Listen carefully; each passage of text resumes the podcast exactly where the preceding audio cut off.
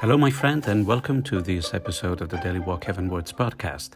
We are celebrating the feast of the most holy body and blood of Jesus Christ, and uh, this gives us an opportunity to reflect on the Eucharist, but also on the most beautiful effects that the Eucharist creates in us, makes us into a living body of Christ in the world. We indeed receive, become whom we receive. Let's open our hearts and our minds to receive the Word of God. And let's begin with a prayer.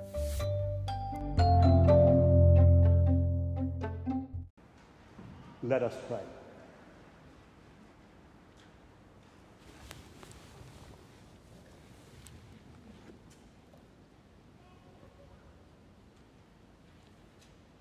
O God, who in this wonderful sacrament have left us a memorial of your passion, grant us, we pray, so to revere the sacred mysteries of your body and blood, that we may always experience in ourselves the fruits of your redemption, who live and reign with God the Father, in the unity of the Holy Spirit, one God, forever and ever. Amen. The Lord be with you. A reading from the Holy Gospel according to John. Jesus said to the Jewish crowds, I am the living bread that came down from heaven.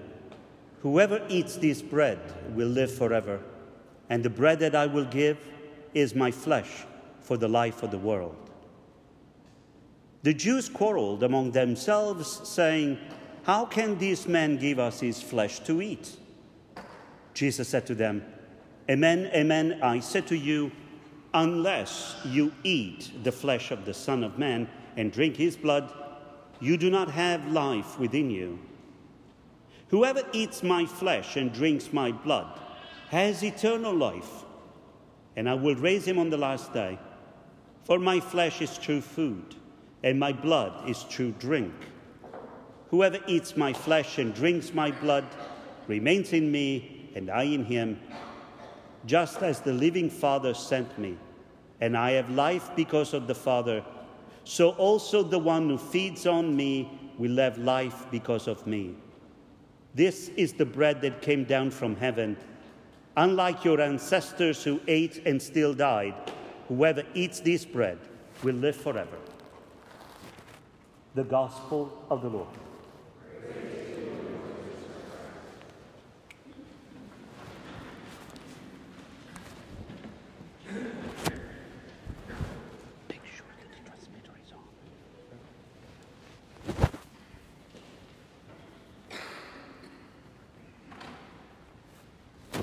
figure out which microphone is on because I have two.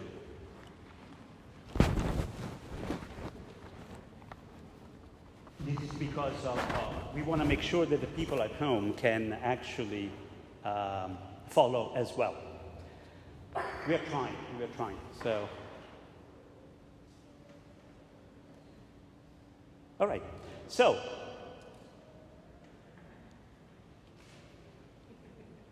It's a live show, you know. Okay. First of all, it's so awesome that Father Jackson joined us for, um, for this liturgy. Thank you for being here. We are celebrating, uh, the, uh, it's the second Sunday after Pentecost. And you remember that uh, last Sunday we celebrated the feast of the Trinity. In a way, after the Easter season, with the celebration of the reception of the Holy Spirit, we, in a way, felt equipped enough to take a look at who God is in in Himself. And we are finding out that God is a trinity of persons. It's a, um, a God that is love, and because He's love, He relates to Himself and to us in love and in a loving way.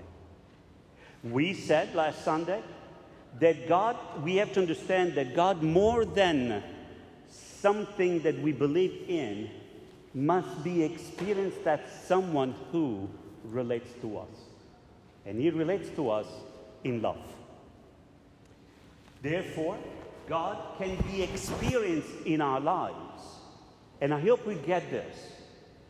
We can experience the presence of God in our lives, and we experience this when we enter into loving relationships with all people. The more we do that, the more we experience God in our lives. Don't you believe me? Try it. It comes with a money back guarantee. If you don't like it, go back to whatever it is that you want. But that's how we experience God. We can believe, we can study, we can do whatever we want. But God really can be experienced when we love each other. And we especially love our enemies, people who are not agreeing with us. Okay. But now, in a way, the camera shifts attention, focus. Last Sunday, we looked up and we saw who God is. Now we see what God sees. And in a way, these two feasts are two sides of the same coin. When God looks at us, He sees us for who we truly are His children, the body of Christ. So today we celebrate, there are many layers on this celebration. The liturgy of the Word makes us understand that there is a connection between Word and the body and blood of Christ. Of course, we are thinking about the Eucharist, the Eucharistic celebration, but most especially we as the body of Christ, we as a church. So it's our feast day. Happy feast day. I know you'll say thank you after, you know, behind those masks. So you're welcome. Good. So now we know pretty much a little bit what, what's going on. We want to enter into this mystery almost tiptoeing, but with a heart full of gratitude because God has given us, it's all about receiving gifts today. He has given us the gift of adoption, the gift of His Word, the gift of the body of Christ, the gift of a new identity, the body of Christ. So we can understand ourselves as body of Christ when we behave as part of a body. What happens when a, an organ or something in our body doesn't work right? It makes the whole body miserable, doesn't it? It takes one little toothache or an uh, ingrown hair. Oh, it makes it ruins everything. But if the full body is healthy, oh, it's going to be awesome. And that's what we want to understand. That we as a church, as the body of Christ, must constantly move. And we are constantly going towards what the Eucharist wants to achieve in us. The Eucharist, the effects of the Eucharist can be found very simply in a phrase St. Augustine is attributed to Augustine said, We become the one we receive. Whom are we receiving? Christ. Whom are we becoming? It's not a tricky question. Christ. And that's it. We must constantly have this in mind that when we come here to celebrate we are celebrating this, what God has done in us, for us, and through us, making us more and more into the body of Christ. This is the, the, the what we have, must always have in mind. I told you we can consume all the hosts in the tabernacle unless we open our minds and we become willing to live as body of Christ, the effects of the Eucharist will never be experienced in our lives. Now, let's take a look at what the word tells us about this. The gospel comes from the end of chapter 6 of the Gospel of John. It looks, however, that at this point, Jesus really failed. Because at the end of the chapter, as he's talking about his body and blood, and as he says to his disciples, that unless you eat and drink, you will not have eternal life.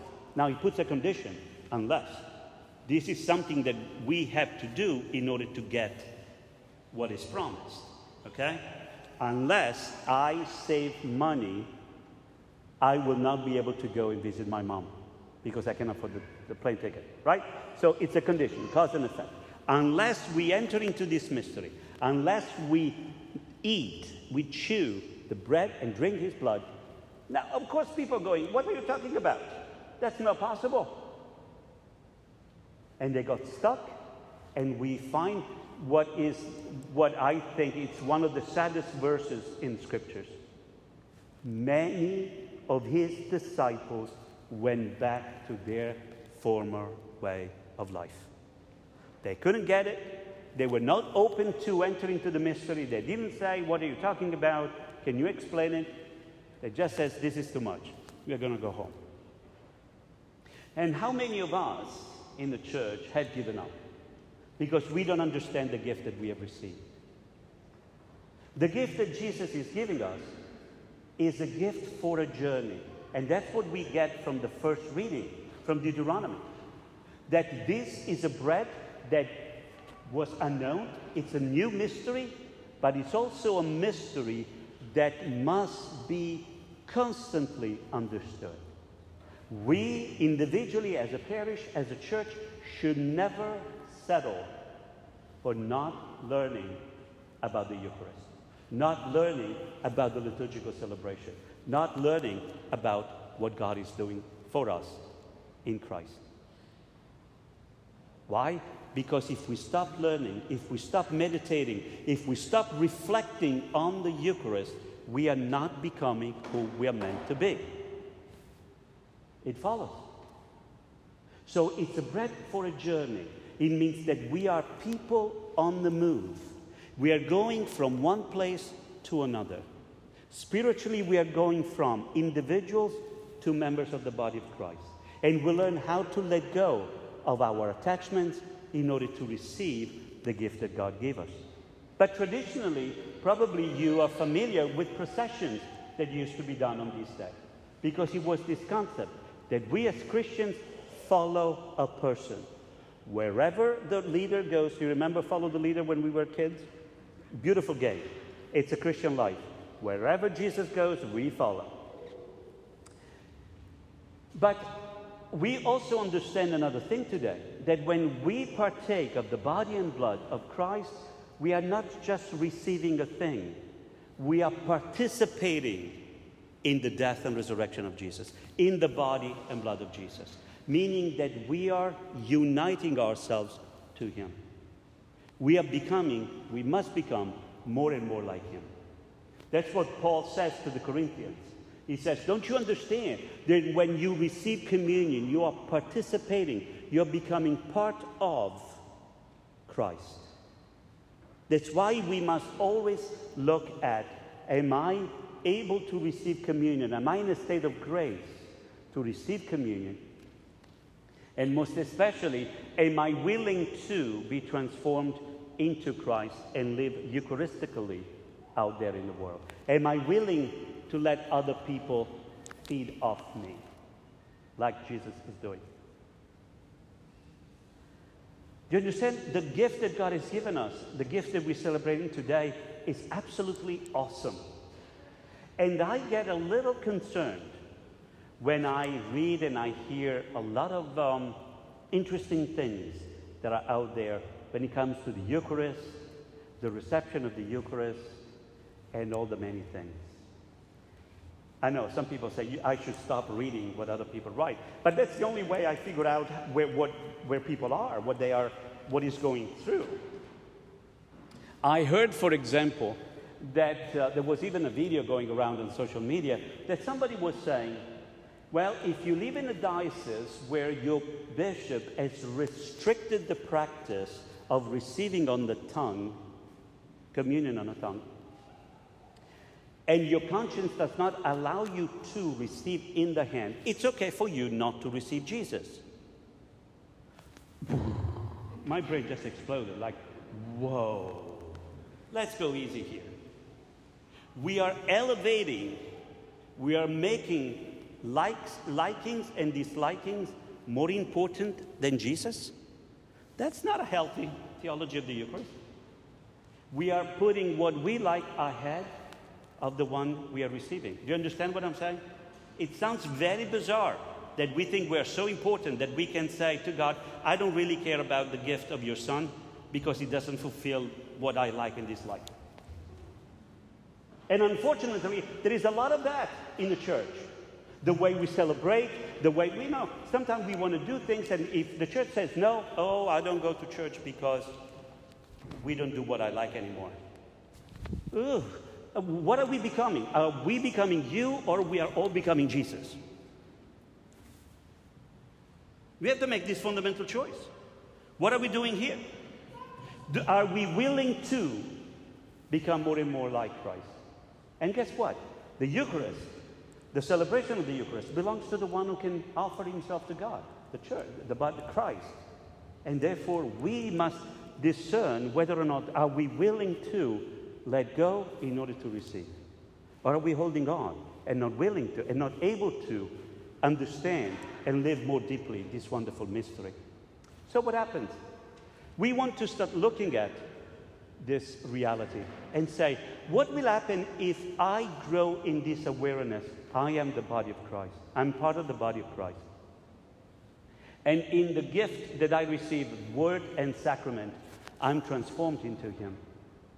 What will they do to our family life? What will they do to our relationships? How can all these things be transformed by Christ who lives in us? I think that if this week we focus on this beautiful gift, that we are made part of the body of Christ, and we're willing to say, Yes, Lord, I want to be Christ in this situation. I want to be more and more like you. We can experience transformation in us and all around us. And this will be the greatest gift that we can give to our family members, to our neighbors, to this city, to this parish. I hope that we are all, as we continue to pray, can bring to the altar our willingness to deepen our understanding of the Eucharist, to deepen our commitment to become and behave as a body of Christ, so that indeed we can witness out there to all people that the gifts of God truly change our lives, truly can make us experience the life that comes from knowing that God is our Father and He loves us immensely. Happy Feast Day.